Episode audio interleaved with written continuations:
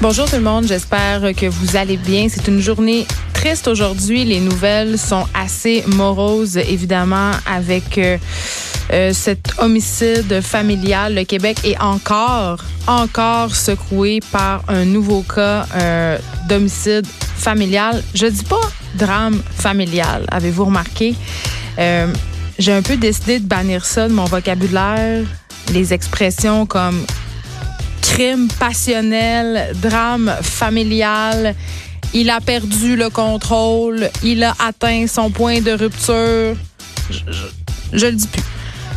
Je le dis plus, puis vous allez me dire, ben c'est pas grave, ce sont juste des expressions. Euh, évidemment, euh, on peut les voir ces expressions-là souvent dans les grands titres des journaux, à commencer par le nôtre ici.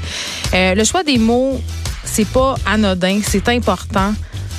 Surtout quand on parle d'enjeux social. Il faut nommer les choses parce qu'elles sont. Hein. C'est pas un drame, c'est un meurtre.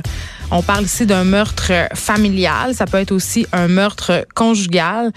Non, euh, on peut pas utiliser drame parce que quand on utilise drame, quand on utilise des expressions comme crime passionnel, on rend en quelque sorte invisible un geste posé, ça banalise ce que c'est, c'est-à-dire de la violence conjugale, crime passionnel, ça met de l'avant l'idée que la passion mène au meurtre, hein, ce qu'on sait qui n'est pas le cas. Euh, c'est pas la passion, c'est pas l'amour qui tue, c'est le meurtrier. OK? Donc, tuer sa conjointe ou tuer ses enfants, c'est un acte d'une violence inouïe qui se doit d'être nommé pour ce qu'il est et dénoncé. Donc, évidemment, aujourd'hui, on va parler de ce qui s'est passé hier euh, dans un quartier de Montréal. Cette mère qui est rentrée chez elle et qui a retrouvé ses deux enfants et leur père décédés dans la maison familiale. Tout indique jusqu'à présent que le père aurait assassiné ses deux enfants avant de s'enlever la vie. Le couple, ça ne surprendra personne, était en instance de séparation. Et là, je bloguais ce matin euh, sur le site Journal de Montréal, Journal de Québec, et je ne pouvais pas croire que j'étais encore en train d'écrire là-dessus, d'écrire sur un père, un homme incapable de dealer avec une rupture conjugale, qui tue ses enfants avant de s'enlever la vie. Et là, évidemment, euh, notre première réaction, c'est toujours la même. C'est une réaction d'incompréhension. C'est révoltant parce que c'est un geste qui est contre nature, un parent qui s'en prend à ses enfants. Et là, je vous dirais pas que ces enfants-là étaient des victimes innocentes, c'est bien évident. Je vous dirais pas non plus que ces enfants-là euh, avaient la vie devant eux et qu'on leur a pris cette vie-là. Euh, mourir assassiné des mains de son propre père, ça dépasse l'entendement, c'est une évidence. Et on parlera pas non plus de cette mère euh, dont la vie a éclaté mardi soir et qui va sans doute passer le reste de sa vie à se demander ce qu'elle aurait dû faire ou ne pas faire pour éviter que cet homme s'en prenne à ses enfants, même si on le sait, il y a sans doute rien qu'elle aurait pu faire ou ne pas faire pour éviter la mort de ses enfants. Ce n'est pas de sa faute et sans doute qu'on essaiera de l'accabler, ce qui est tout le temps dommage et ça arrive très souvent. Donc, ce genre d'histoire-là d'une tristesse sans nom, chaque fois que ça arrive, je le disais, on est pris d'une espèce de stupeur collective. Ça nous rappelle évidemment le cas euh, Guy Turcotte. Comment un parent peut-il en venir à tuer ses propres enfants? Et là, je me pose la question, est-ce qu'on peut essayer de voir plus loin que cette horreur-là? Parce que, et c'est un sujet, euh, c'est un hasard qu'on a abordé plusieurs fois ces dernières semaines, parce qu'évidemment, dans l'actualité, il se passe toutes sortes de choses. Il y a des meurtres conjugaux à pelleter au Canada, partout dans le monde par ailleurs. Et je suis vraiment de plus en plus et fermement et intimement convaincue que l'homicide familial, l'homicide conjugal est dans bien des cas l'arbre qui cache la forêt. Je m'explique. Euh, c'est sûr là, c'est difficile. Je le vois là, euh, les commentaires en tout mon texte. Il y a beaucoup de gens qui comprennent pas, euh, qui disent ben voyons comment tu peux tuer ton enfant, un homme qui tue ses enfants, c'est un monstre. C'est vrai, le geste qui est commis est monstrueux, est horrifique, mais on oublie trop souvent que derrière ce geste-là, il y a une vérité qu'on veut pas vraiment voir, puis qu'on veut pas voir et parler, celle des hommes en détresse. On vit dans une société où on fait la promotion de la famille nucléaire mur à mur. Ce qu'on nous vend depuis qu'on est petit, c'est cet idéal euh, du mariage. Tu fais des enfants, tu déménages dans une belle petite maison, t'achètes un chien. Euh, tu es censé te contenter de ça, couler des jours heureux jusqu'à la fin. Tu le conte de fées moderne, le rêve américain. L'éclatement de la famille, dans cette optique-là, est vu comme un échec, un très grand échec. Et certains hommes voient dans leur famille brisée la représentation de leur échec personnel. C'est comme s'ils n'existaient plus, c'est comme s'ils n'étaient plus des humains. Euh, donc, le jour justement où cette famille-là, dont on a fait la promotion sociale à l'extrême, vole en éclats, le jour où une conjointe, par exemple, les quitte pour X raisons, que ça soit pour un autre ou juste pour être toute seule, ben ce rêve-là, cette projection-là, cette famille idéalisée-là, ben elle éclate en mille morceaux. Et certains hommes, pas tous les hommes, là, je veux vraiment pas mettre tous les hommes dans, dans le même panier, mais certains hommes sont incapables de faire face à la rupture parce que cette rupture-là, ce n'est pas leur choix. Donc, pour ces hommes-là, euh, souvent, ben, c'est un peu la rampe de lancement vers la spirale de la violence. Euh, incapables de faire face à ce qui se passe, ils sont en perte de contrôle par rapport à leur univers familial, sont pas capables de se représenter en dehors, euh, ont l'impression que la vie a plus de sens et c'est cette idée que si euh, je t'ai pas, personne d'autre pourra t'avoir. Et là, s'en suivent des pensées paranoïaques. On la connaît, là, la chanson, on l'a entendue à plusieurs reprises. Il y a des psychologues, des psychiatres qui sont venus en parler ici. Bref, ces hommes-là, ils perdent en quelque sorte les fondements de leur identité cette famille-là, ils ont l'impression qu'ils ne sont plus rien. Et c'est là que c'est dangereux. C'est là que les hommes sombrent dans ce qu'on appelle l'effondrement narcissique. Et là, je, le répète là parce que je sais que ça fait toujours réagir. Je suis pas en train de dire que tous les hommes sont des assassins en puissance, tellement pas. Mais on parlait la semaine passée euh, du documentaire La manosphère euh, de la masculinité en crise. Il y a quelque chose qui cloche, là. Hein? Il, y a, quelque chose qui va pas, là. Je suis allée voir euh, sur le site de la Sécurité publique du Québec ce matin, juste pour le fun, pour être sûr de pas me mettre le pied dans la bouche, là. 78,9% des victimes d'homicides familiaux sont de sexe féminin. Euh, les plus récentes données qu'on a datent de 2014. Là. En 2014, 44 enfants de moins de 12 ans ont été assassinés par un membre de leur famille. Ça, c'est seulement au Québec. Euh, ce sont les principales victimes des homicides familiaux, les enfants. Et malheureusement, puis ça me fait de la peine de le dire, les hommes sont à 90 à 90,9% les auteurs présumés de ces homicides-là. Donc, quand on vient me dire que les femmes aussi tuent les enfants, oui, ça arrive, mais dans une bien moins grande proportion. Donc, les hommes en rupture amoureuse, certains hommes ont besoin d'aide. On le sait, les meurtres conjugaux familiaux, on parlait avec le responsable des maisons Oxygène qui viennent en aide aux hommes en détresse.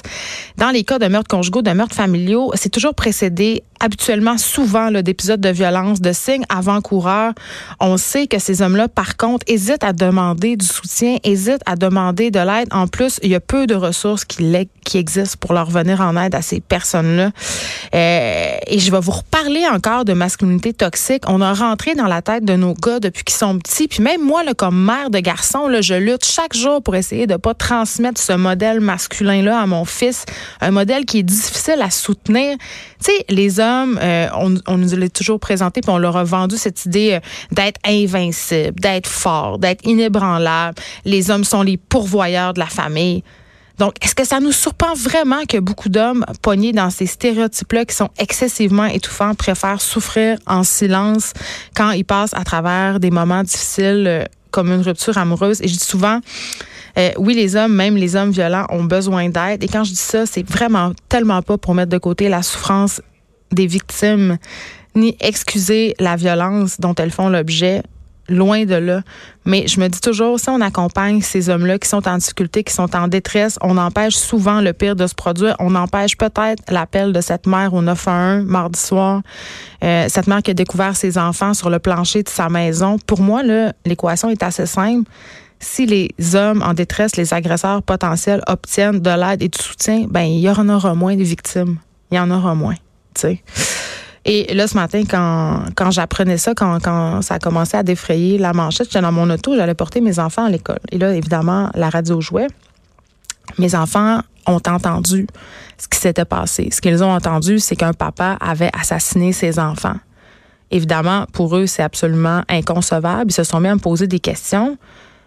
Et là, je me disais, Colin, comment je vais leur expliquer ça? Mon fils a 4 ans, là.